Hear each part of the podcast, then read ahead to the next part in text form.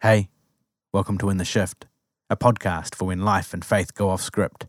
My name is Michael Frost, and today on the podcast, I talk with the Reverend Frank Ritchie. And if you are familiar at all with the podcast over the last few months, you'll know that what we've been talking about uh, uh, toxic church cultures, uh, abuse of power within church spaces, and in particular within megachurch spaces. And, and part of the reason for that, uh, doing so in, in our context here in New Zealand, is that in this part of the world, there have been a number of uh, spaces, megachurches that have, uh, I guess, having held themselves up as exemplars of, of sort of ideal church culture and ideal church models, have come under a lot of scrutiny in recent times because of the number of stories flowing out of them. Uh, one of those has been Arise Church in New Zealand uh, and the work of David Farrier has been instrumental in telling a lot of the stories of, of people and their experiences there.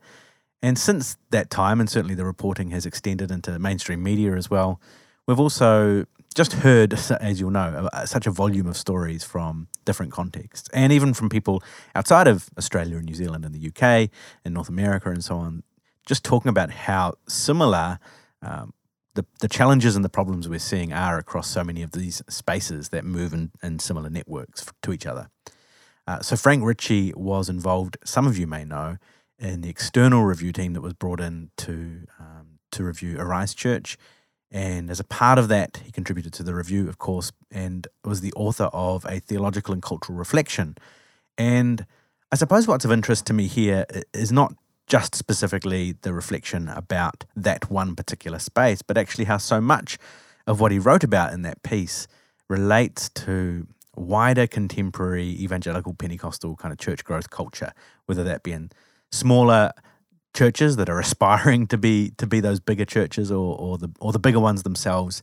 Um, so much of what he writes about there is, you know, is is translatable across a number of different spaces. And so thought it would be great to talk to Frank, and it was. It was great to talk to Frank, and this is that conversation. So we we use that kind of report, I suppose, as a bit of a springboard into talking about those issues, uh, about this cultural moment in in sort of the life of the church, especially in New Zealand, and hopefully uh, elsewhere also.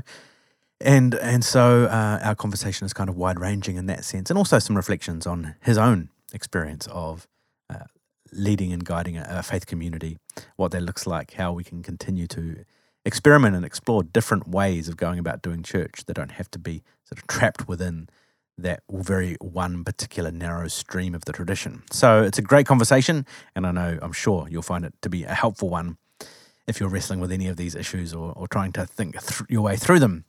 Um, before we get to that, just a couple of quick notes. You can, of course, send us feedback and let us know how you're finding these conversations, what makes you think about the stories you might want to share or questions you might want to ask, you can get in touch. Feedback at intheshift.com. And of course, you can support In the Shift through Patreon. Go to patreon.com slash in the shift. Uh, you can throw us a few bucks a month to help help make this thing a little more sustainable over the longer term.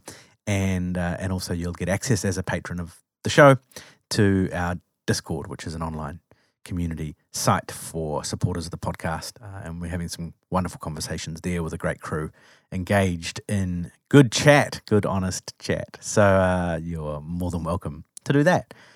So, with all of that said, this is episode 67 of In the Shift. Let's get into it.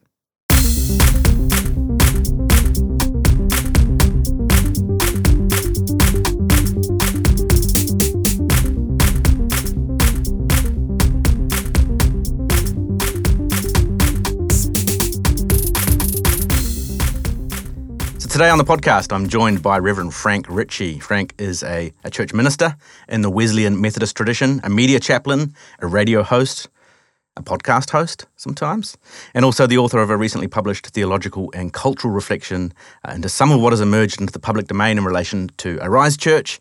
Um, and there are a number of implications in, in this work that I think uh, relate to more than just one particular space, but to really the conversation that needs to take place uh, for the church more broadly uh, in the present moment. So, uh, welcome, Frank. Thank you for joining me. It's a pleasure. And I should say, we are in. Now I'm, we're on your territory here. You so are. You're in the you're in the studio that uh, that I've recorded a number of podcasts in. In the work that I do in the organization that I work for, lots of recording happens right here.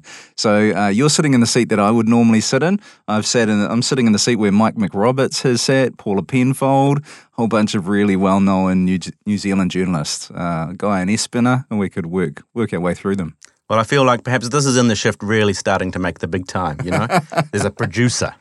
there is. You know, and uh, that's outstanding. Thank Except you, Josh. He's being a bit dicey because he's hit record. He's going to wander away while we chat, and then he's going to come back at the end and he's going to hit the stop button and hope that everything went all right. Look, give me another 12 months, and if I can get the uh, in the shift listener numbers soaring, he won't dare to do that next time.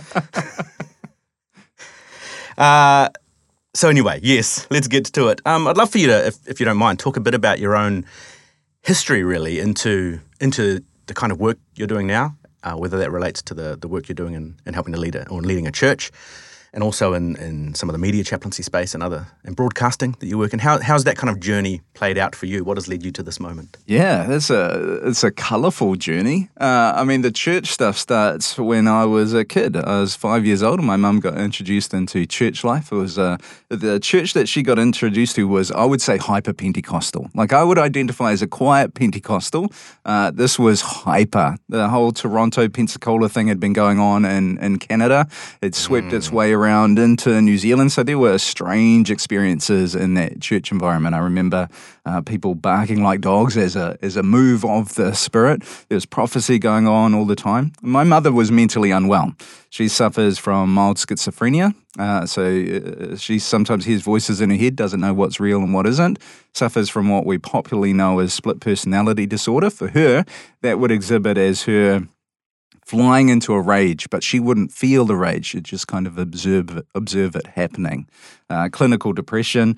So, as you can imagine, in that hyper Pentecostal environment, you can almost anticipate how that was interpreted. It was demonic. There were uh, exorcisms that would go on at people's places after church when I was a kid. I'd watch all of that happen. And it just left me angry. And because of my mother's mental illnesses, she would hop from church to church to church. So uh, as I grew up, I faithfully went along to uh, church. And so I have experienced the whole breadth of the Christian community from hyper Pentecostal through to Catholic. We did a stint in the Mormon church when I was an intermediate and I got baptized as a Mormon. Mm. I was uh, christened as an infant in an Anglican church. We did the Salvation Army, Baptist, Presbyterian, you name it, I've done it. Um, so if one of them is the one true church, you've got it covered. yes, I've you probably somewhere. I've probably been baptized in it. I've been baptized lots. So that was my church experience growing up. Then when I got serious about my my faith and I got past the anger, and I would, if I was to condense the story, when I when I actually met Jesus, uh, I uh, was in a little town called Te Aroha and uh, through my teen years, we'd been to every church in Te Aroha. And so I didn't want to walk back into any of them because that would be embarrassing. And the apostolic movement had started up a church in Te Aroha like the Sunday before. I kind of had that epiphany. And so I just walked in there uh, and then spent a while in the apostolic uh, movement. And it was, a, it was a wonderful church, that little church. And it, it took me on a real journey. And eventually I was encouraged to think about theological study which opened up this whole new world that I uh, loved. When I left school, I'd taken the first job in the paper that I thought I could do, which was painting and decorating. So I spent, I did my painting and decorating apprenticeship, uh, got my trade certificate, spent many years painting.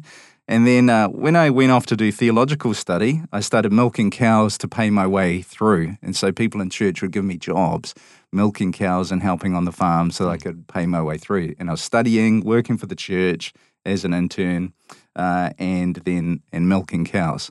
But it wasn't a kind of run you into the ground kind of internship. It was was involvement in the church and good solid theological study through what was then Bible College of New Zealand. And I had dreamt when I was in high school about being a radio announcer. But because I had stuffed around, I just gave up on that idea. But I had a friend who was producing a talkback show on Life FM on Sunday evenings called The Green Room. And uh, initially, it was a rotating panel of people. And he asked me one day, I was in youth leadership, uh, I was studying theology, and he asked me one day if I'd like to come up and just do, uh, as a guest, and just do a show on men's issues. I'm like, sure, I'm a guy. I can do that. I can talk about guy stuff. So went up, did the show, loved it. I had the cassette of that show for ages. I listened to it back to it a number of times, and it just sounded I sounded dreadful. uh, but they liked it, so they asked if I'd want to be on the rotating panel, and so I said yes. Uh, and then it got to the point they're like, "Okay, you're pretty good, so do you want to be the host when you're on?" Uh, and I said, "Sure."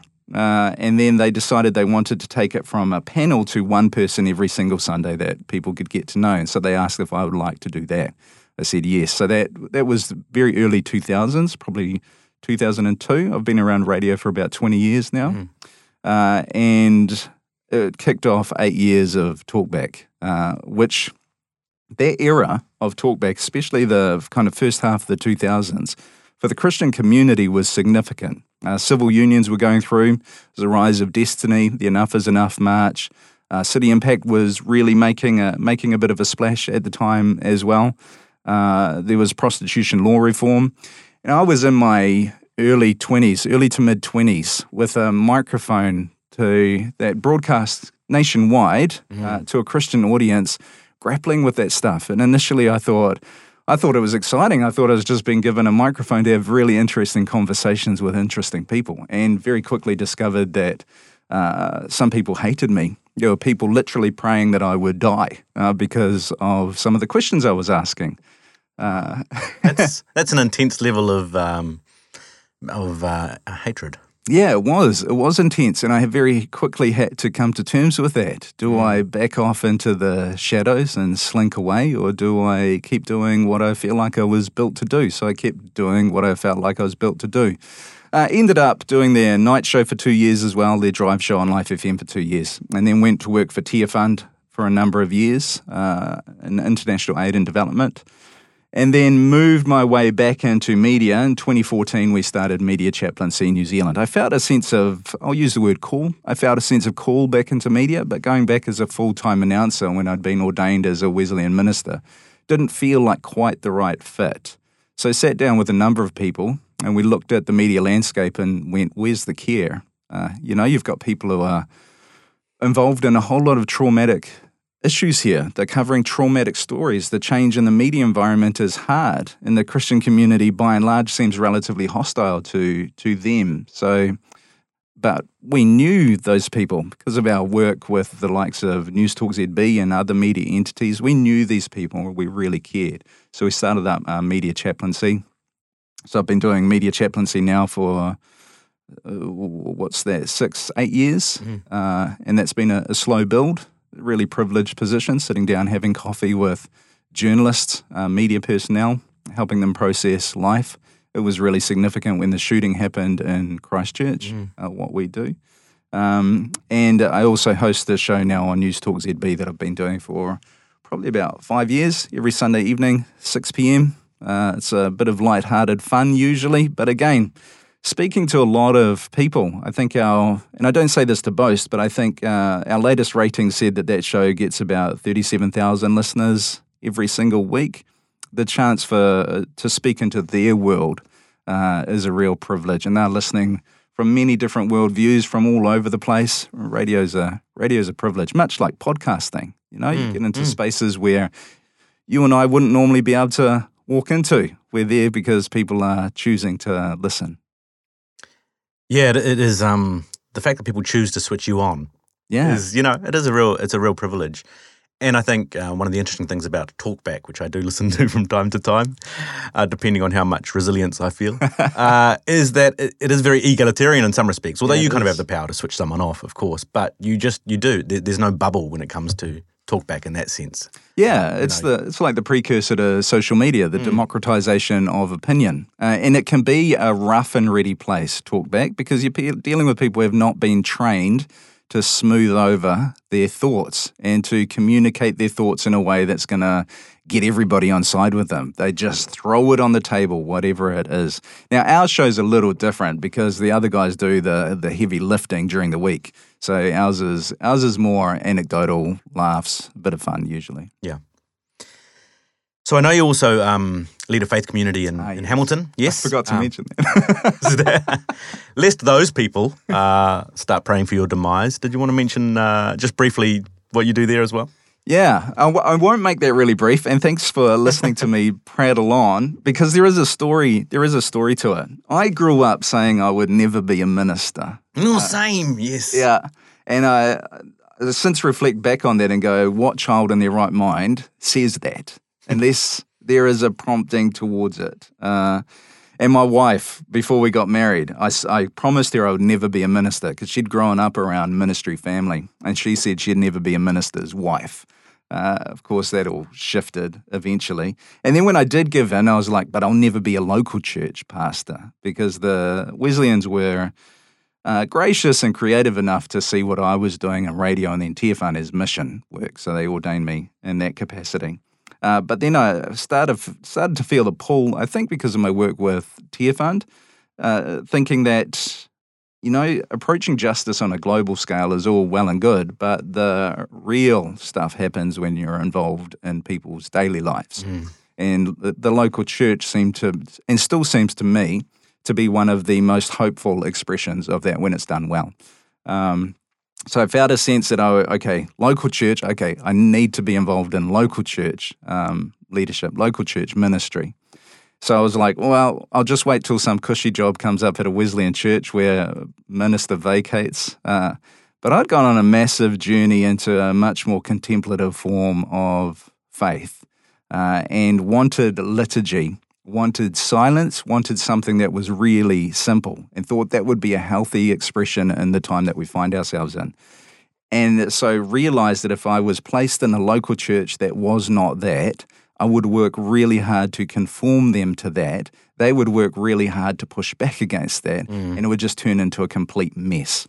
Hamilton didn't have a Wesleyan Methodist church, and we felt my wife and I had come from there, so we felt a call, sense a call back to Hamilton. So we started up a really simple faith community that is seems to be a safe place for people who have felt burnt out in other spaces, but still want to keep exploring that journey of uh, faith. Our Sundays are a liturgy, Holy Communion every week is the is the high point. Uh, and I love what we do. I get paid a, a day a week, so my people know that they only get a day a week. Uh, in order to sustain that, I don't do things like write a sermon. We discuss the scriptures together on a Sunday, so everybody has a voice. Um, and I like it. I like it a lot. Uh, we called it commoners, and we called it commoners because I was a bit sick and tired of the language of exceptionalism around church circles. You can be everything, uh, you can have everything, and seeing a lot of people not live up to that and then feel like something was wrong in their life. So the word commoners just means that this is for everybody. Uh, everybody has a space here. This is a church for ordinary folk like you and me. So you didn't call it, you know, Dreams to the Power of Infinity Church or something. no. um, that's really, it's great to hear that, and I want to come back perhaps in the conversation to to the experience because I think um, one of the things that is really important in this current moment is for many people, especially those you know who you're talking about who found their way to to your community, who have had difficult experiences, perhaps in church life. Um, are not always, you know, people are not always aware that there are, in fact, other ways to go about explore, you know, church other than the one that they've experienced. And sometimes that's because the one they've experienced has told them this is the only way to go about it that really matters. And so I think it's now more than ever, perhaps, we need to be talking about all of the different ways in which people are experimenting and exploring and, and trying stuff. So, Yeah, that's just to, to touch on that. That's an approach I've taken sitting down with people for years. For some reason, I end up sitting down with people who are struggling with their faith quite regularly. Um, and so, one of the things that I've often said to them, and usually they're coming out of a certain type of st- stream of the Christian faith. And so, uh, usually I'll just say, hey, how much do you know about liturgy? How much do you know about the church calendar? How much do you know about that Catholic church down the road, or the Anglican church, or the Presbyterian church, or all of these others? Uh, usually there's absolutely no awareness. So I'll encourage them to go and have a look because the Christian community is so broad and diverse that there's probably a space here where you feel like you could keep going on that, that journey. yeah, one of the things when I first entered theological study was just to realize, oh, there are Christians who think very differently to me and are still called Christians. Yeah. Um, and that was, you know, a shock in a good way because it suddenly opened my eyes to the fact that there was this broad tradition to engage with.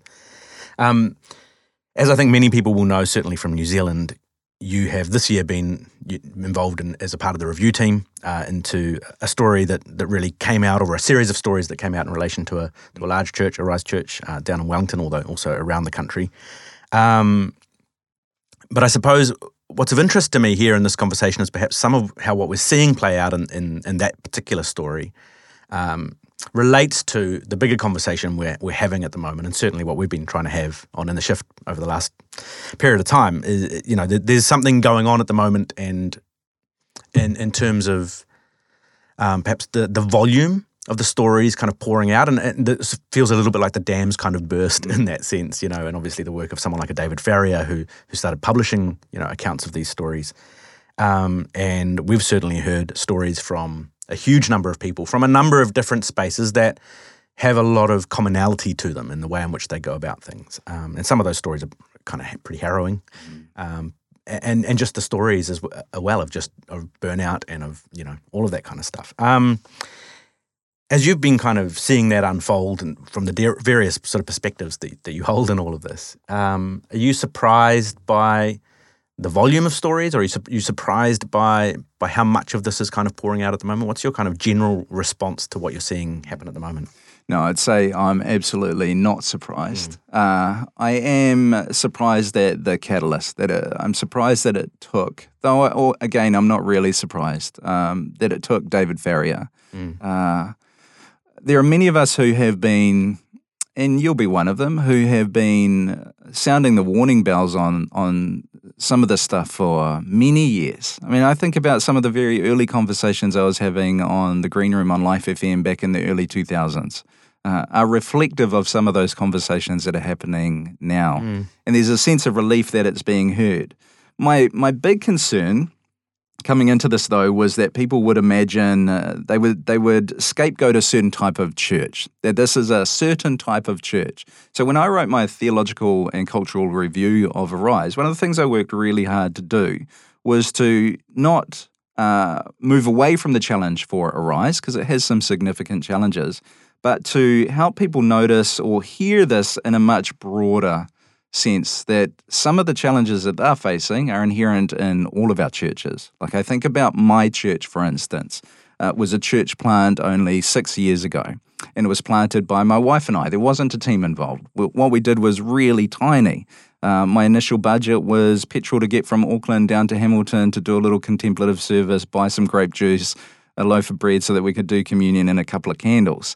Um, but because it started with just us, there's the danger that I'm the central personality, even in our small mm. church. Mm. And the pandemic has, has, I think, entrenched that. So I think there's a danger in even my small church of people seeing this as the thing that Frank and his wife do, and we're here to help them do that.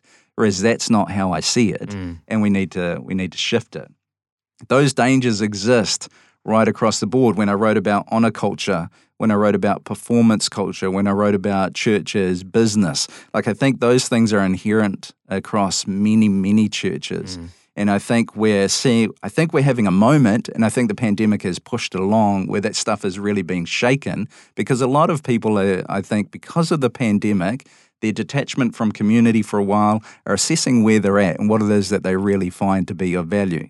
And if I can bring in my more Pentecostal language, I believe that God is up to something. I mm. totally believe in the God that looks after his church and the God that will only let certain things slide in his church for a period of time before he goes, okay, enough is enough, and we're going to deal with some of this now. So I think the pandemic shook some uh, theological stuff that we had left sitting off to the side, some of our eschatology and our thinking around end times. I think there were churches that had let some of that just sit off to the side, just ignore it because it's awkward to deal with. And then church meltdowns happened. People left, people got really angry who had bought well and truly into some of that thinking. So I think that was addressed somewhat. And I think, uh, and uh, again, it's probably liturgical Pentecostal. Some mm-hmm. of that really landed in Lent. Uh, last year. And Lent this year was the time where these stories mm. really came to the fore when it came to Arise, and the floodgates opened on stories of broken people in many churches, just started flooding in. I think that's God. I think that's God revealing ourselves to us and going, hey, you need to do better. And we have a chance for that. So, not an attack on the church then? No, no, not an attack on the church at Yeah, all. yeah. Um, no, and I, I think. I think if we see it like that, then we're missing our own history. Yeah. I mean, I think about the Reformation, and I think the questions that the Reformation rightly asked, and I think about all the fallout of the Reformation. Again, I bet you there were voices who were crying that that was an attack on the church. Uh, but when we think about the voices that have most fed into the current conversation that we're having, across the board, it's churches. Churches are now having really healthy conversations because of this. They're looking at how they do what they do. We're reevaluating what it means to be church. That is a healthy conversation. It's not an attack. The um the sense I get in all of this is that yeah, I, I think there are particular challenges, perhaps even temptations that some of the larger churches face that are that are unique, that just come by virtue of, of size. Or by everything being turned up to kind of 11, you know, in that sense. Um, but like you say, that there are a number of these things that are in fact present in all of our communities to, to some degree uh, that we have to wrestle with and have to negotiate. Um, one of the things that has come up a lot, uh, you you wrote about it. Uh, obviously, it's something we've been talking about a lot. Is is the kind of abuse of power that happens within um, so many religious spaces. In fact, you know, I was even reading more, um, you know, the news today and Gloriavale community, another very different kind of religious space in which we're seeing the stories, not surprisingly, again emerge there.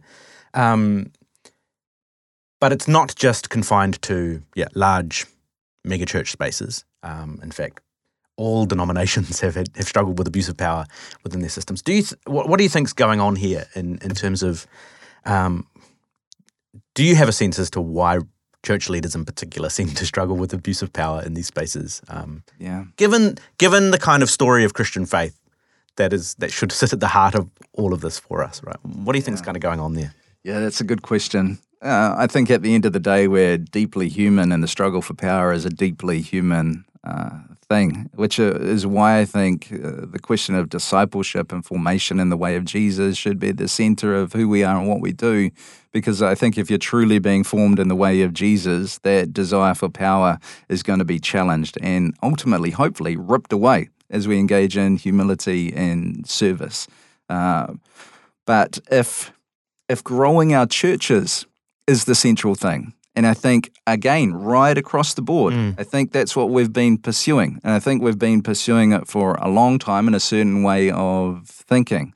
Uh, if that is what you favor, getting more bums on seats, getting more people raising their hand to give their life to Jesus, seeming to be, though the stats tell us that that's, that there's not a lot, lot of longevity to that when they do raise their hand. But if that's your main desire, is to grow your church and to grow your influence, then those who seek to exercise power are going to be the ones generally who can deliver that. Uh, they can deliver the bums on seats. They can deliver the moment when people put their hand up. And sometimes, in order to make those things happen, you have to be like a bull at a gate making decisions that just pushes other people aside. And so I think in that pursuit of what we've, we've perceived to be success, power has taken over. Uh, and I mean, words like words like influence in our church circles are just there so much. And how do you get influence? Often in our culture, you exercise power. Yeah. Um, yeah. Well, it was, uh, you know, certainly I've been out of, you know, some of the these circles for a while now, but I do know that there was a, John Maxwell phrase who was like the the leadership guru for kind of the church growth movement, and his thing was leadership is influence. you Yeah. know, and and so that's essentially saying leadership is power, Mm. right? And and um and I kind of have a fundamental problem problem with that in terms of the way in which I understand the Jesus story, right? And- it's it's seductive. Yeah. Oh, very attractive. Really seductive. I think about what I do, and I talk uh, about this with my congregation from time to time because they know what I do. Uh, what I, the things that I do, and I'm not trying to overstate myself here. They have some status. You know, as I mentioned before, I have a radio show, which in uh, the radio land that I swim in is a tiny audience, 37, but it's 37,000 people. Uh, when I think about the other stuff that I do across a week, weekly I'd be talking to in excess of 50,000 people. that has a certain amount of status. I'm the pastor of a church. It's a very small church, but I'm still the pastor of a church. I sit on the national council of my denomination.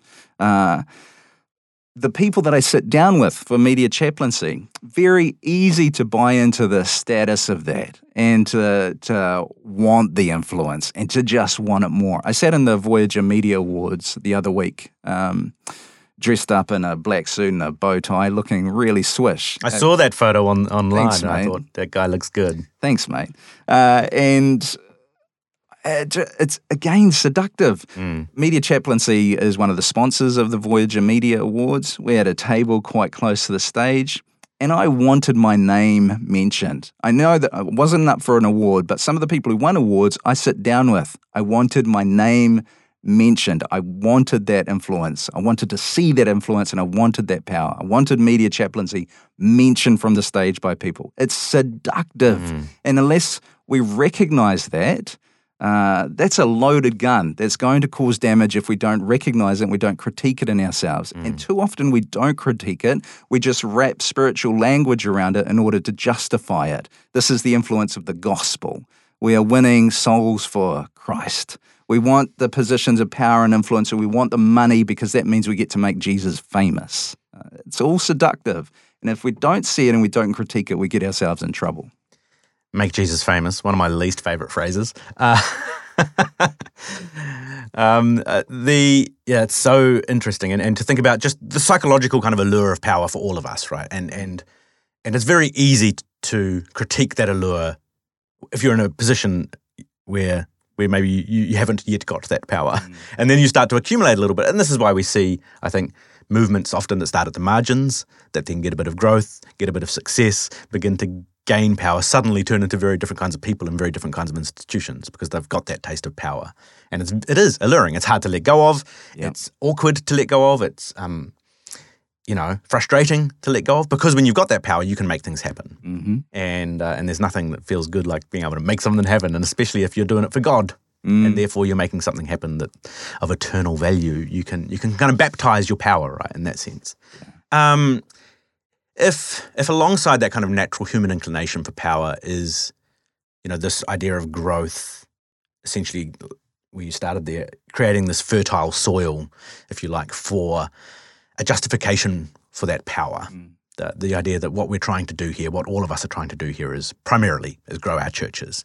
Um, what in the way in which you see church, how does it how does it push back against? Because I get the sense very much so from from talking with you and from reading your work that you would want to push push back against that notion that growing our churches is the primary sort of preeminent focus for, for us in, in church life. So how how do you see perhaps the, the problems with that, and, and what's your what's your alternative um, response, I suppose, to to what it is churches should be trying to do? Yeah, I think I think the problem with it, and I just want to put on the table that this is not a push against big churches. Uh, there's some elements of certain types of big churches that I think are, are dangerous, uh, and I, I think our cultural push to um, put big churches on a pedestal and to want to emulate them, and for small churches to then be striving to be those big churches, and then to feel like they're failing when they don't manage it and feeling frustrated.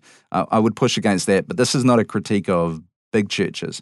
But I would say, I think the statistics show us that on average, throughout history and around the globe at the moment, the average church size has been about 70 people.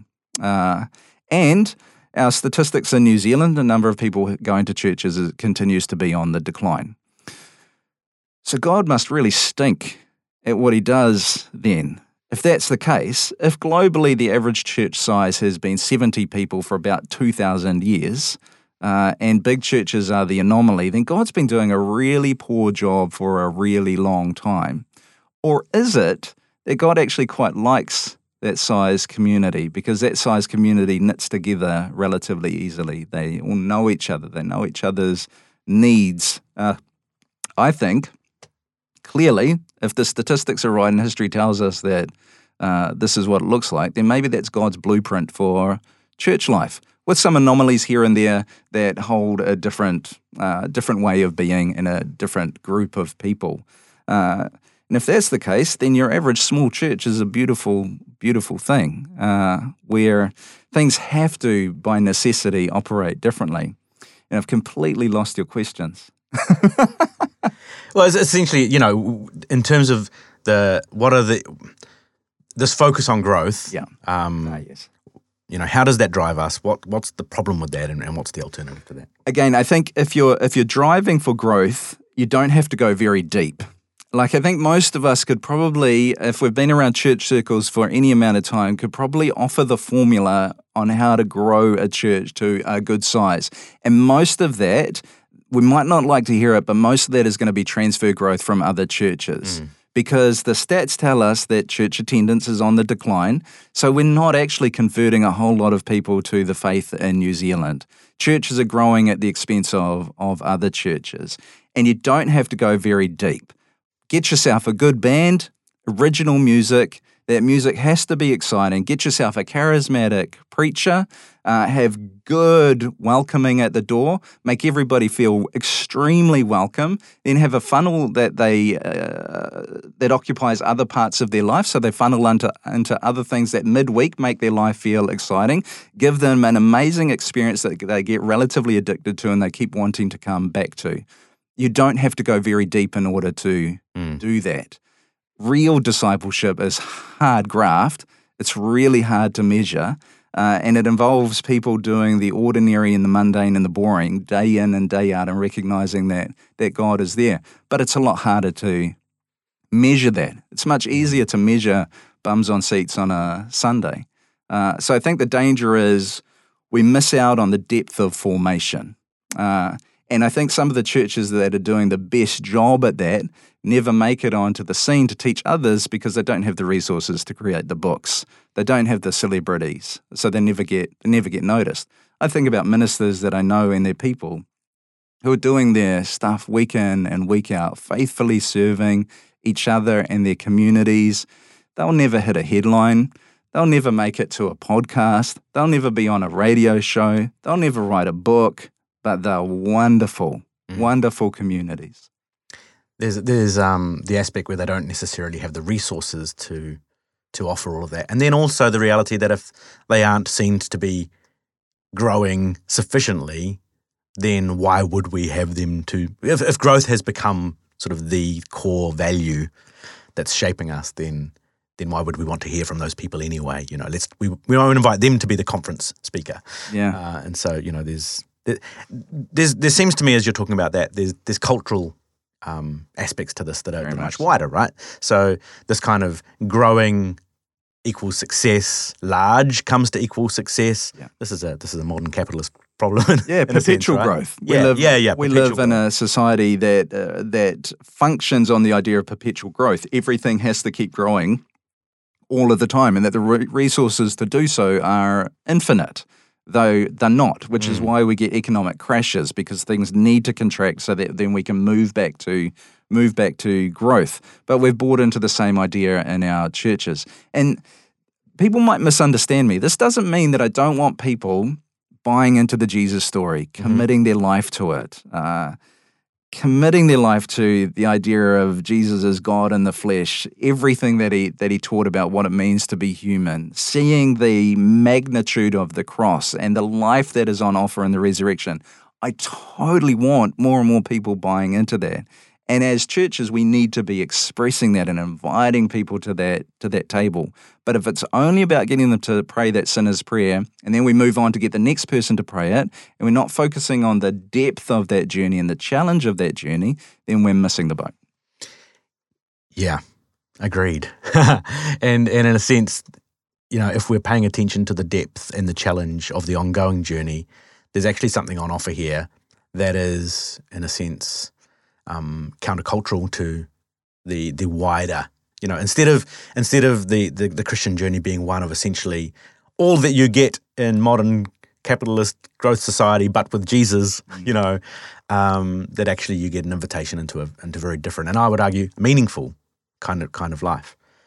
Um, one of the things that that I think's apparent even as we're talking, and that you've wrote about uh, in your review work, is just about in these kinds of spaces. Um, and again, this is this is not um, one location at all, but a lack of theological depth Mm. that's in um, not the communities so much, although you know we can have that conversation. But but actually, the leaders, the people who are responsible for for shaping this, and you know, I grew up in the Pentecostal tradition, uh, where kind of all you need is a call, you know, and um, and an altar and a call from God, and then some hands laid on you and to be filled with the Holy Ghost, and uh, and then and then away you go. You know, that's you know what's the phrase? There's something about you know God doesn't call the equipped, but equips the called, or something something like that. Um, do you do, what what problems do you see with the kind of the lack of theological depth within some of these spaces, especially in, in those who are at multiple levels within these institutions, given the responsibility of, of shaping um, people's discipleship lives. Yeah, I think when there isn't theological depth, I think the fallback position is teaching people self help effectively, mm. teaching them, just teaching them how to have a better life. And so then we go and we peri- cherry pick the stuff from the Bible that enables that to happen, and we avoid the stuff that is really hard. Or we miss the nuance of the stuff that is really hard, uh, and the stuff that is just has a lot of color to it. I can think of a few particular issues where we seem to be very black and white when actually there's there's stuff to be wrestled with there. Mm. There's nuance. We I think and this is the wider humanity, I think, gets reflected when you don't have a lot of theological depth. We buy into good bad arguments. Is it good or is it bad? Uh, is it righteous or is it evil? When actually, the, theologically, the world is a, is a lot more colorful and deeper and richer than that.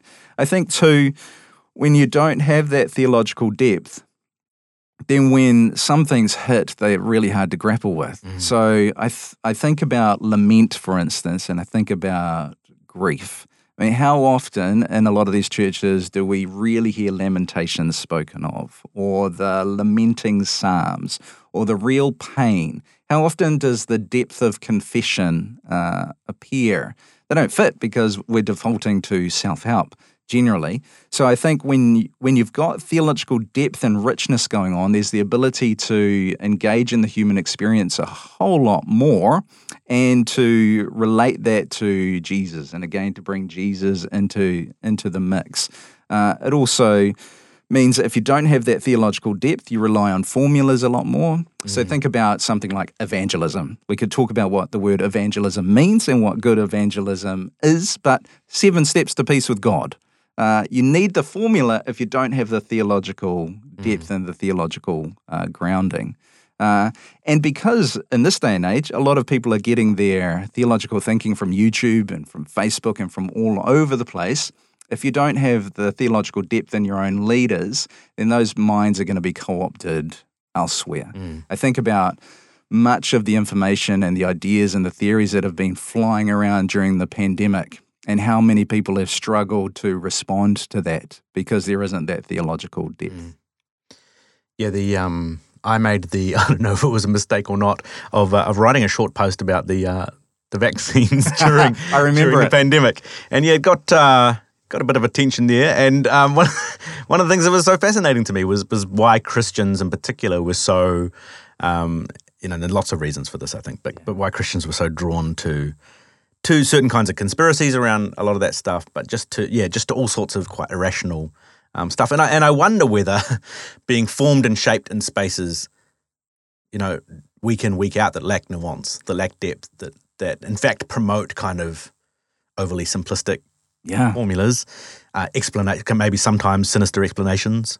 You know, out there in the world for the reasons why things, certain things are happening. That that it's sort of it made the Christian community a bit ripe for for essentially going down the rabbit hole. Yeah, think about things like uh, eschatology, end times mm. Eh, that's not what eschatology. That's not all eschatology is. But you know, if I mention end times, everybody knows what I'm talking about. Yes. For 20 years, I've battled against the Left Behind series, oh. and it is revelatory for some people to find out that there are other ways to think about end times, mm. uh, and that Revelation is uh, actually an amazing book but because, again, there hasn't necessarily been a lot of theological depth in how people have been taught to engage with the book of Revelation, people either go off on nutty ideas that puts themselves and our generation in the center of that story when it's when we're not, uh, or people vacate altogether and they don't they don't grapple with the beauty of Revelation is just one example. Yeah. And so what we're seeing, it seems to me, in a lot of these spaces, that for a lot of people, it's like, well, my trust has been broken in what I've been. I'm realizing, maybe perhaps sudden, perhaps it's been a creeping realization, or perhaps it's been a sudden realization, depending on the, the kind of crisis maybe someone's experienced in their space. I no longer trust what I'm hearing. Um, that without the modeling of that depth, I mean, what options do I really have other than to, you know, probably just walk away from the whole thing in, in a bit of disgust? And, and that's once you realize the system, oh, the formula doesn't work, and if the formula's it, if that's what Christianity is, then I guess Christianity doesn't work. Um, Yeah. and I, that's an understandable conclusion for someone in that space, right? Yeah, very much so. And I've got I've got people that I count as friends who have ended up in that space. Mm, same. Uh, and then I've got others who are very tentatively holding on to faith, and it really it really saddens me Mm. uh, because the the faith story that I know um, is deep and rich and wonderful. Uh, though, because of my early experiences of church, it's probably worth putting on the table that when I came back to church and when I committed to ministry, it wasn't because I loved the church. It's because I, f- I did and I do still fully love Jesus. And because of my early experiences of church, I continually expect our churches to stuff it up. That includes my own church. I expect that there's going to be relational fallout and, and friction. So the fact that people would walk away from the Jesus story really, really guts me. But that's why I think people like yourself having the conversations that you're having and the conver- the wider conversations going on when these fallouts happen are really necessary because it says to people that there are still committed people of faith in this journey. They're just doing it slightly differently. So maybe there's something else that I can explore. One of the most encouraging things that that have happened during this whole saga with Arise and my involvement with it, I published my 16,000 word dissertation on a Tuesday morning. And I'll put it on the table. I have a, a private back channel conversation with the Arise alumni Instagram page. We converse every now and then. Um, I don't agree with everything they put up, uh, but I think they've done a relatively important work uh, as well. And when I published that evening, I was sitting in a really cheap hotel room at the top of Queen Street. It's like 50 bucks a night, shared bathroom. See, this is why you need to become a mega church pastor, man. None of that anymore.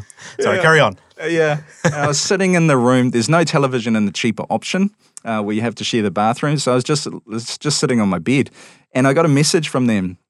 They'd had a couple of people who had read my article uh, and who wanted some suggestions for churches they could go to in Wellington, and so I offered a couple of options. Then they messaged me a little while later to say that they had some people asking in Auckland as well.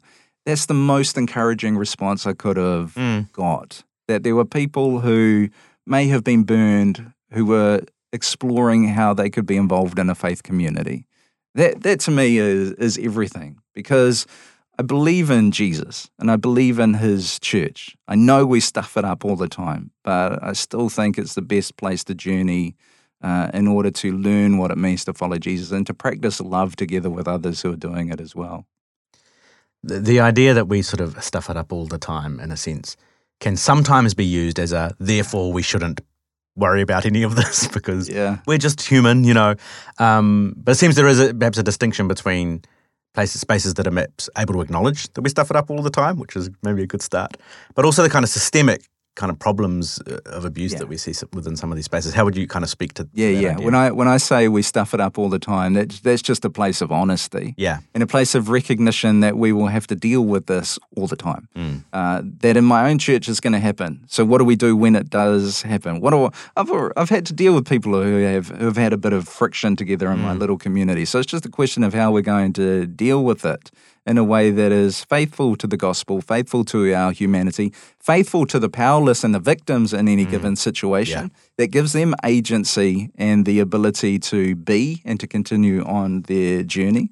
And for those of us who have power, who have influence, uh, continually being brought down to size uh, as well, and engaging in humility and service and remembering that it's not about us. That is a continual process. And when I say we're going to stuff it up all the time, it's with all of that in mind and being willing to go on that hard journey, not as a way to minimize it. Um, when uh, those people, and I've heard from a number of people as well, sort of being like, either do you know a, do you know a good church Yeah. because I'd like to still try one, or um, what should I look for and what should I look out for? You know, um, if I'm because it's you know it can, it's very daunting. Perhaps if you've been really you know if you've had a very difficult experience, you know I have a huge amount of admiration for people who are willing to try again because that's not the easy road in that sense. And and it's and I I I empathize and have deep understanding for those who choose not to. Like I you know I can't blame them for that at all. Um, but for those who who do, do you have any? Um, I guess it, we I get this question a lot, and I'm always like, yeah, we'll talk about that at some point, and I never quite know what to say. So now I'm here with you. Uh, I can ask you, but you know, what would your advice be to someone who's who's trying to find a faith community where they feel like perhaps it, it might not be as be as wounding as as the experience they've had? That's a, a that's a really good question. This is me engaging in radio stall. Good, good question, mate. That's a really good question. Should we put that out to our callers? yeah. I think, I mean, I think you could probably, again, uh, not everybody has to read what I wrote, but I think you could go through the article that I wrote mm-hmm. um, on Arise, uh, theology and culture, and you could look at some of the headlines and go, okay, these are some things that I'm going to look out for the distance of the leader. How distant is the leader and how much is the leader honored? Not that leaders should be treated like rubbish or mm-hmm. your pastors should be treated like rubbish, uh, but I, I, think if you can tell, if they're, if they're full blown celebrity and people are excited because they get to get their photo taken with them, there's probably some issues here. Looking at their theological training, mm-hmm. uh, I think, is really important too. And I think. Um, you can look around New Zealand, and there's there there are some theological institutions that I'd say if they've got their theological training from there, you you're probably in reasonable territory. Not not fail safe for any of them, but I think uh, the likes of Laidlaw, I think of Otago, mm. I think of uh, Carey, uh, I think about uh, some of what's going on with St John's at the moment with the Anglicans. Like you can look at those and you can probably go, okay, it's probably fairly solid theological training. Um, not just in how to think about the Bible, but thinking about spiritual formation and pastoral care mm. Uh, as well. So there's going to be a different mode of, of thinking. I think looking at at who whose voices make it to the stage, stage, yeah, who who who's being heard in this community. Uh, are there multiple voices from multiple places making it in here, having some form of influence? Look at their sense of governance. Look at their values and their their priorities. Uh, again, it's never fail safe, and I think a lot of people have been trained to consume church as entertainment. Mm. I think once you take that off the table and you don't need the great band anymore, the music doesn't need to be amazing, your preacher doesn't need to be phenomenal, the gates open very wide on what you can experience. I had a Sunday off, uh, the Sunday after Easter. It's called Low Sunday in the church calendar. Uh, and it, it's not because there's hardly any any people present on that Sunday after Easter. It's for other reasons in the liturgical calendar. But I went to my local Anglican church just around the corner from me. I walked in the door. There was hardly anybody there. I sat down the back anonymously. Uh, the singing was absolutely dreadful, and I loved it. Uh, just because it wasn't trying to be anything. Mm. These were people who were just trying to sing to God. And so it didn't matter that it was dreadful. Uh, there was a liturgy to guide the thing. So the personality of the person up the front actually did not matter. Mm. Uh, there was a liturgy. There was a it was effectively guide, and a liturgy, a good liturgy is just guided prayer. So I could participate in that. Uh, and then I left at the end, said hello to someone, walked out, and that was that was that. But because I didn't need to be entertained, I was I was looking for something completely different. I just wanted to pray with a community and worship with a community. Uh, I could step into that space, and it didn't need to be phenomenal. So I mm. think dealing to some of those expectations as well is really healthy. So the challenge there is is not just to leaders of churches, is it? Yeah. This is to communities as well, to to, to participants in church life. Yeah. To ask ourselves those questions also, because you know the the the proliferation of a certain kind of space, which is running into a number of the problems, you know, all around the place that, that we've been talking about and that you've written about and that we've been hearing about, um, they only succeed because we all go for the, you know, we, we love the, the the buzz and the vibe and the entertainment to some degree. That's part, at least a part of why they mm. they work so well. Um, other than just selling a really kind of simple, inspirational self help message. Uh, so I guess the challenge to to the wider church conversation, perhaps at the moment, out of all of this, is to say, okay, we all need to think about the nature of church community Yeah. and what it should what should sit at the heart of that and what should be important about that for us and what we should want kind of quote unquote out of it in that sense. And I think to uh, probably challenge ourselves too in some circles around what it means to believe in the presence of God. Um, like I believe God is God's spirit is present and at work everywhere all the time. And it's just about where my attention is. Am I listening? Am I engaging in it? And am I am I participating with the spirit? Am I celebrating it? Am I naming it where it's appropriate? So I could walk, like you hear people talking about the music time in some churches and how present God is. And the more emotive the experience is, the more it feels like God is present. Mm. He's not more present. He's just as present there as he is in that awkward Anglican church that is struggling with their singing. So when I walked into that Anglican church, it was with a palpable idea that God is present here. Mm. And all I need this is just about me turning my attention in that direction to take note of the distractions that have turned me away from that and to reimagine God's story in my life in that moment.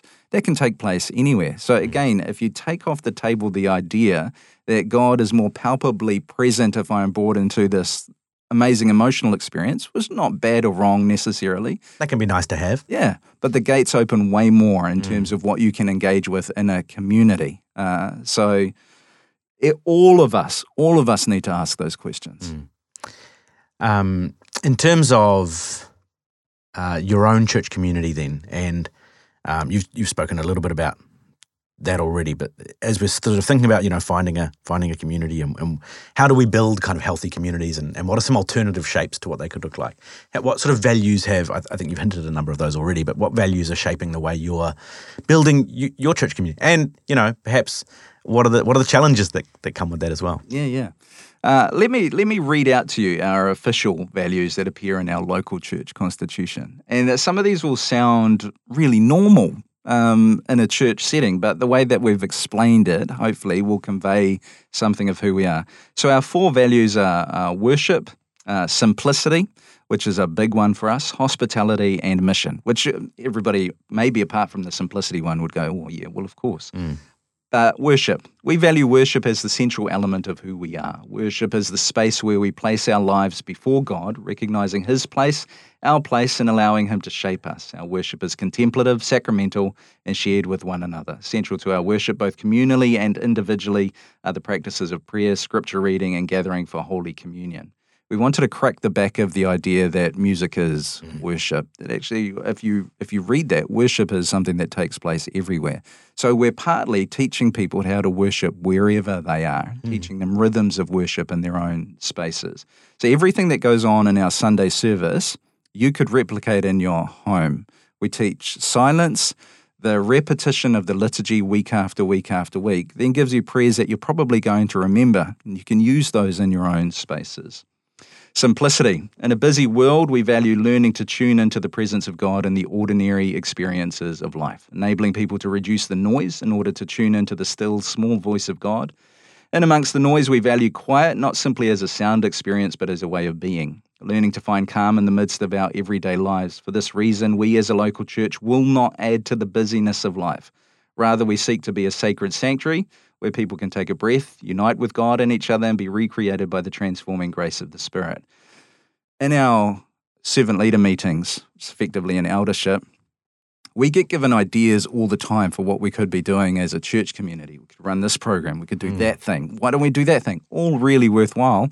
Most of it we end up having to say no to because if God truly is at work everywhere all the time, then that means He's at work in your workplace, He's at work in your friendship circles, He's at work in your neighborhood, with your family. So then everything that we do, again, is about helping you engage with whatever God is up to in that space, in your normal, ordinary, everyday life, which means that we cannot do things that monopolize people's time. All we're doing is enabling them to connect with that. Uh, hospitality, Christ embodied hospitality, welcoming all to the table of God. As we are united with God and shaped towards holiness, so we, with no discrimination, invite all others to that table. as Christ's hospitality has been extended to us, so we value hospitality and extend it to others in whatever ways we are able. So that plays out in, in our uh, communal space. Everybody is welcome to, and the chief symbol of that is everybody's welcome to the table of Holy Communion. But it also means that our we want our people extending hospitality where they are, mm. not to get people to come along to church, but just because that's what you do. Mm. Um, and the last one is mission. And I love helping people rethink this one. Mm-hmm.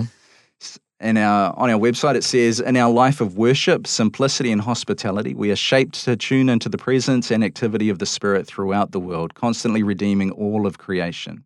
We value recognizing that work, giving voice to it, celebrating it, and connecting with it, embodying the gospel in our words and actions.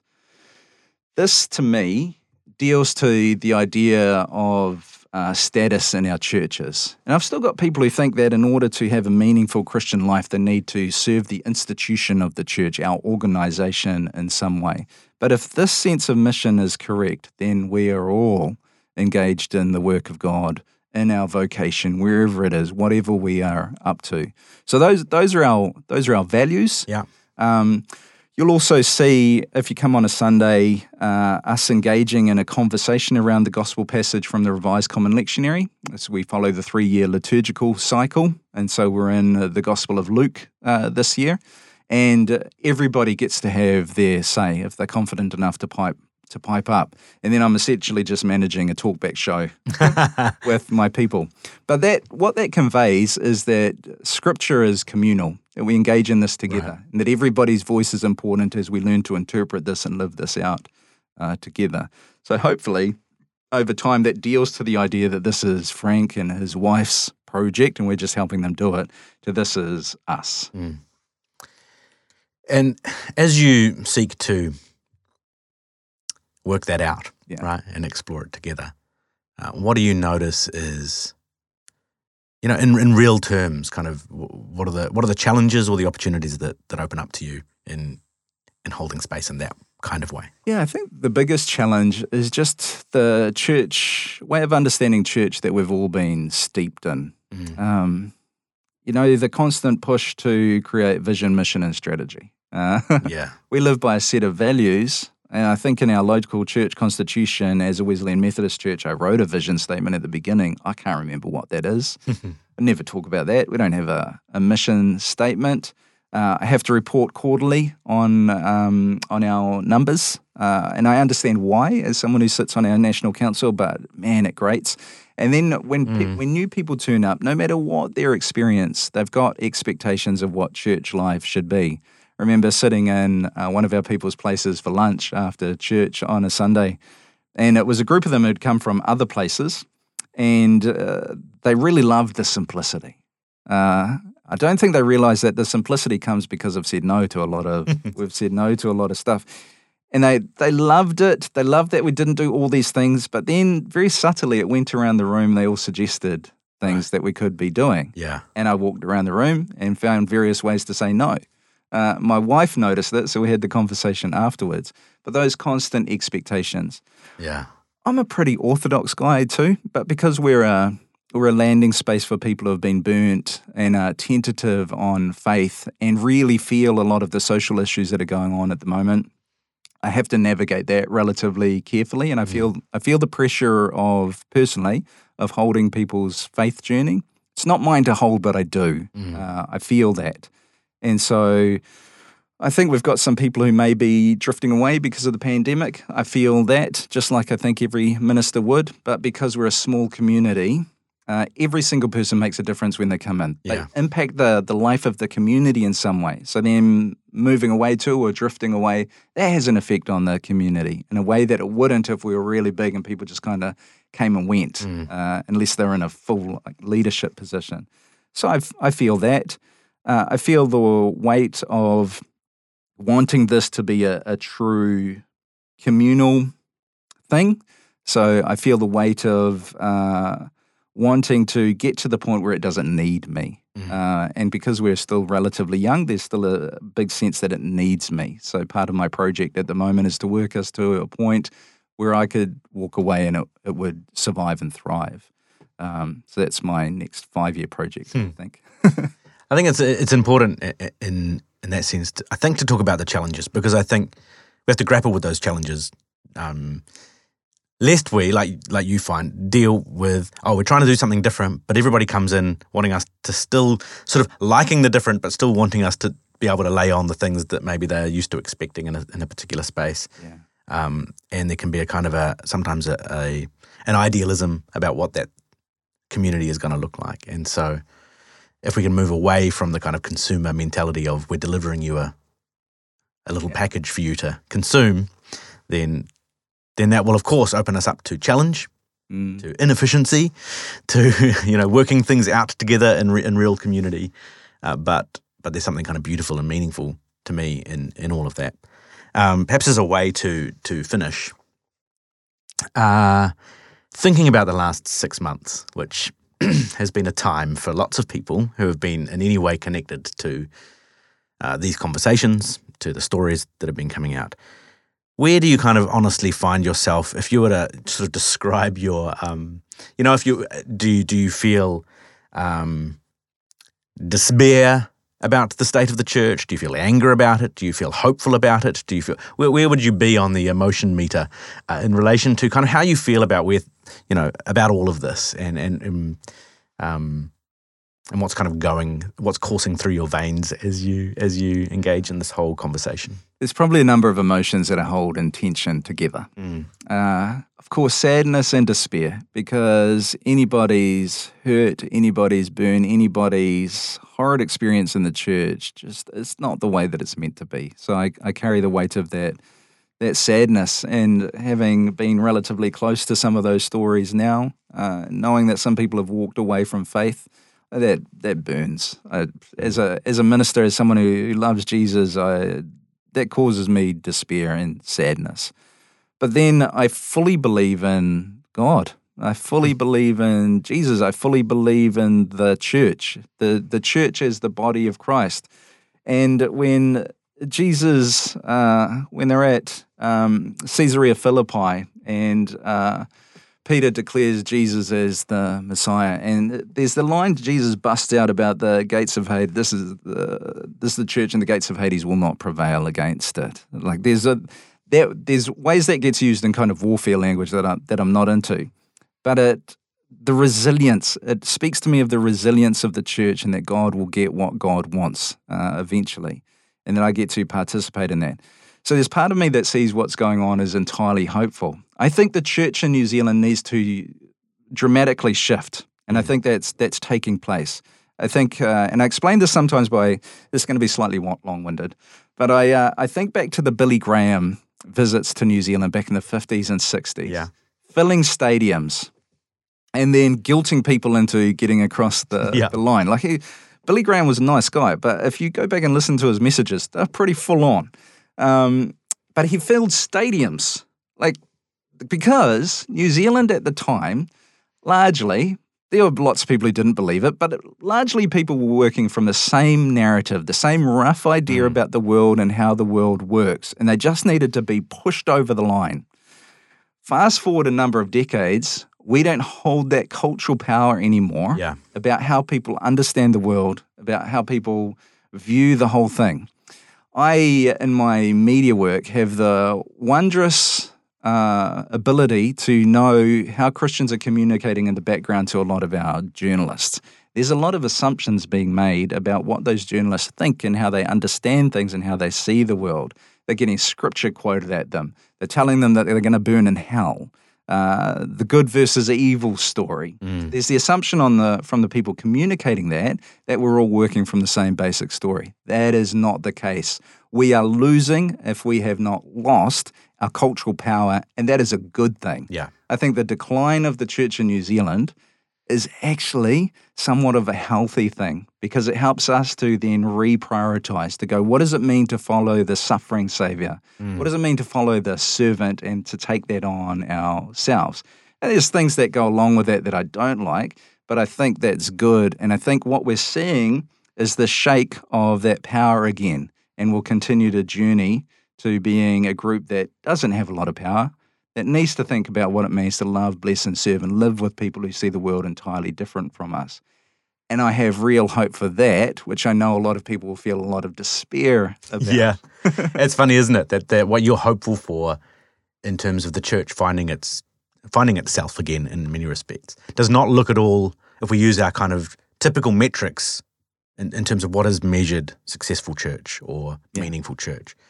You know, it, it's um, some people are like, you know, can the church change? And if so, yes. And won't that be great? Because then we can grow all these amazing churches that'll be huge and stadiums will be filled with people turning to Jesus, you know. And actually, you know, if, if we do take the opportunity to change, that's not necessarily the trajectory that's going to take us down. Yeah. Um, do you, how um, how hopeful are you that that the church at large will will take seriously? You know, because the, these these kinds of space, there's certain kinds of spaces that have been held up as the exemplars of what everybody should be trying to shoot for, and everybody goes off to these conferences and learns how to be more like whoever the particular cream of the crop is at that time, or whoever's running the exciting conference. Um, and so there's been a there's been a cultural thing going on in the church that says that's what many people, not not everyone by by any stretch, but certainly people in that kind of contemporary Pentecostal evangelical space have been shooting for. Um, this is essentially a challenge and an invitation to change course in that respect. How hopeful are you that that uh, the, that the church can do that? Oh, very, very actually. Okay. And it, because of what I was seeing taking place before the pandemic, in my mind, the perfect marriage in the church is between Pentecostal, liturgical, sacramental, old school, traditional. If you bring those two things together, uh, you get a very thoughtful, rich expression of the faith. And I could see that going on in pockets before the pandemic hit. So you had Pentecostal pastors increasing their training and discovering some of this stuff over here, or you had the shift of ministers moving into who are coming from more evangelical Pentecostal charismatic backgrounds, moving across into those spaces and taking their uh, their palpable sense of the the work of the Spirit in the world into those more traditional spaces. I think that is the perfect marriage, getting back to the wisdom that has developed in the church over two thousand years and bringing that together. I think what we're seeing at the moment is just shaking that a whole lot more. And it's causing a whole lot more churches and ministers and people sitting in pews to go, oh, that thing that we were shooting for, the veil's been lifted somewhat. It's not what we thought it was. What else can we be looking at? What else can we do here? And I think the sp- the push to spiritual formation and discipleship, and the feedback that I've got to everything I've done over the last little while, is people taking that a whole lot more seriously. Okay. Uh, the feedback has been great. So it gives me great hope that we're going in the direction that we need to be going in. That doesn't mean that churches aren't going to hit the headlines for the wrong things, uh, but I think by and large we're moving in the right direction. Well, it's nice to hear someone say that. so, uh, so I'll uh, every on the days when I uh, um, uh, got despair, I'll have to give you a phone call, and you can give me a shot of shot of hope. uh, one of the things about this kind of work, right, is that you just hear you just hear so many devastating stories from people, Yeah. and and do find yourself going, "Gosh, are we are we even able to to to be anything close to what we would hope, what I hope the church Yeah. would be?" You know. Now I'm I'm realistic. I think it's going to result in continued church numbers decline Mm. because I think once when we marry those things together that I just mentioned, that looks really weird from the outside. And we get Mhm. away from those seeker sensitive environments that just looks to excite people. Uh, and so our numbers go down, but we're left with something that is, I think, a much deeper, richer expression of the body of Christ. I think about um, Jesus, John six, when he's uh, talking about being the body and the blood, and I think he's a, I think he's a perfect example there of what it means to do some of this stuff. He's got a big crowd, and so he starts speaking in a way that they really don't understand. They just don't get it, and they're people who claim to follow uh, God, but they just don't get what it is that he's saying, and he ends up offending a whole bunch of them, and he gets left with this much smaller group that take it really seriously. And he says to them, "Well, where are you going to go? Well, nowhere. You've got the words of life, uh, so we're going to stick around." I think that's the that's the phase that we're heading into, and we're not going to get that decline because we just offended a whole stack of people. Like I think there's a justification going on too for just offending a whole lot of people who don't who don't Yeah. believe. I think we're going to get there because what we're doing in our midst doesn't look as exciting as uh, some people would want it to be. You just want to consume, but you're going to have to take it a whole lot more seriously. Yeah, when he said blessed are the persecuted, he didn't mean those who are persecuted for just being dicks. Yes. yeah. Yeah. You know. Just because you offended someone and they got offended Yeah. doesn't mean that you are following Jesus well. Yeah. Um, that's great, Frank. Thank you so much for this conversation and, and thank you for uh, the work you've been doing this year. I have heard from numerous people who have been so deeply grateful for, for what you have contributed to the space, uh, especially with your work, uh, obviously, on, on, on the review or the report that, that you've published. Uh, and I and I'm hopeful, if I am hopeful, that that in New Zealand, you know, what the work you've done this year will be taken seriously. Uh, I can see that it already is in, in some spaces. I hope that continues. Uh, and and I know from a number of people who have suffered within within some of these spaces over the last few years uh, have found some respite and some hope in the work that you have done. So I want to say thank you for that. And um, Thank you, Matt. And I just want to very quickly respond with some thanks as well. Thanks to you for the work that you've done through this period as well. I've heard from a lot of people who have, you've given them the ability to process what's gone on for them and you've given them language. Um, I've heard from lots of people who have reflected that. I also want to deeply thank, because I know a lot of them are listening to your podcast, I want to deeply thank those people who have been hurt and burned out and have had the courage to tell their stories. Uh, there are many of them. And I know that in the work we did officially for Arise, we effectively only scratched the surface of the wider story of the church in New Zealand, how many people have felt hurt. So I want to thank everybody who put themselves on the line to share their stories and have done so this year. Everybody who has engaged in some form of hope. One of the things I've, I've loved seeing is the sense of redemption and reconciliation, the desire for healing that a lot of those people could have expressed when they could have just wanted to see the whole thing burn down. Mm-hmm. I also want to thank, and I know a lot of people aren't seeing this, I want to thank all those people in Arise specifically who have got in touch with the likes of myself, who get the need for change, who have expressed their thanks, who feel the pain of what has happened, who want to see change, who truly love Jesus. That's the untold story going on at the moment. And I have no idea where Arise is going to land, but the fact that there are so many people in the midst of it who recognize the reality of this, who want to be faithful to Jesus, gives me a lot of hope for them as well. Thanks. Thanks for that. Um, you've got a website where people can go to read your work as well as um, the the review, uh, the reflection. Yeah. What, what the the theological and cultural reflection. Um, what's what's that website address just for people? Yeah, I don't use it very often anymore because I use Patreon, and I, this is why I, I had to deal with an accusation that I only wrote that thing so I could get Patreon supporters. If I did, I did it in a really stupid way because I'm not going to tell you where my Patreon is. But if you go to francis-ritchie.com, you can access that big article for free. Uh, I'd also encourage people to check out the the other work that I do with a, an amazing team. If you go to mediachaplaincy.nz, you can see what we do in that space and you can listen to a couple of podcasts as well featuring some of New Zealand's best journalists and you'll discover how wonderful those people really are. Amazing. Thank you so much. Thank you. So there you go, a conversation with the Reverend Frank Ritchie. Uh, my thanks to Frank for joining me uh, on the podcast for a chat. I'm sure that if you're interested in trying to find a way through and and discern what we might do in this present moment, then you'll have found that conversation to be a helpful contribution to that. Thanks, as always, to Reese Michelle for taking the podcast audio that I give him and making it sound good in your ears. Until next time.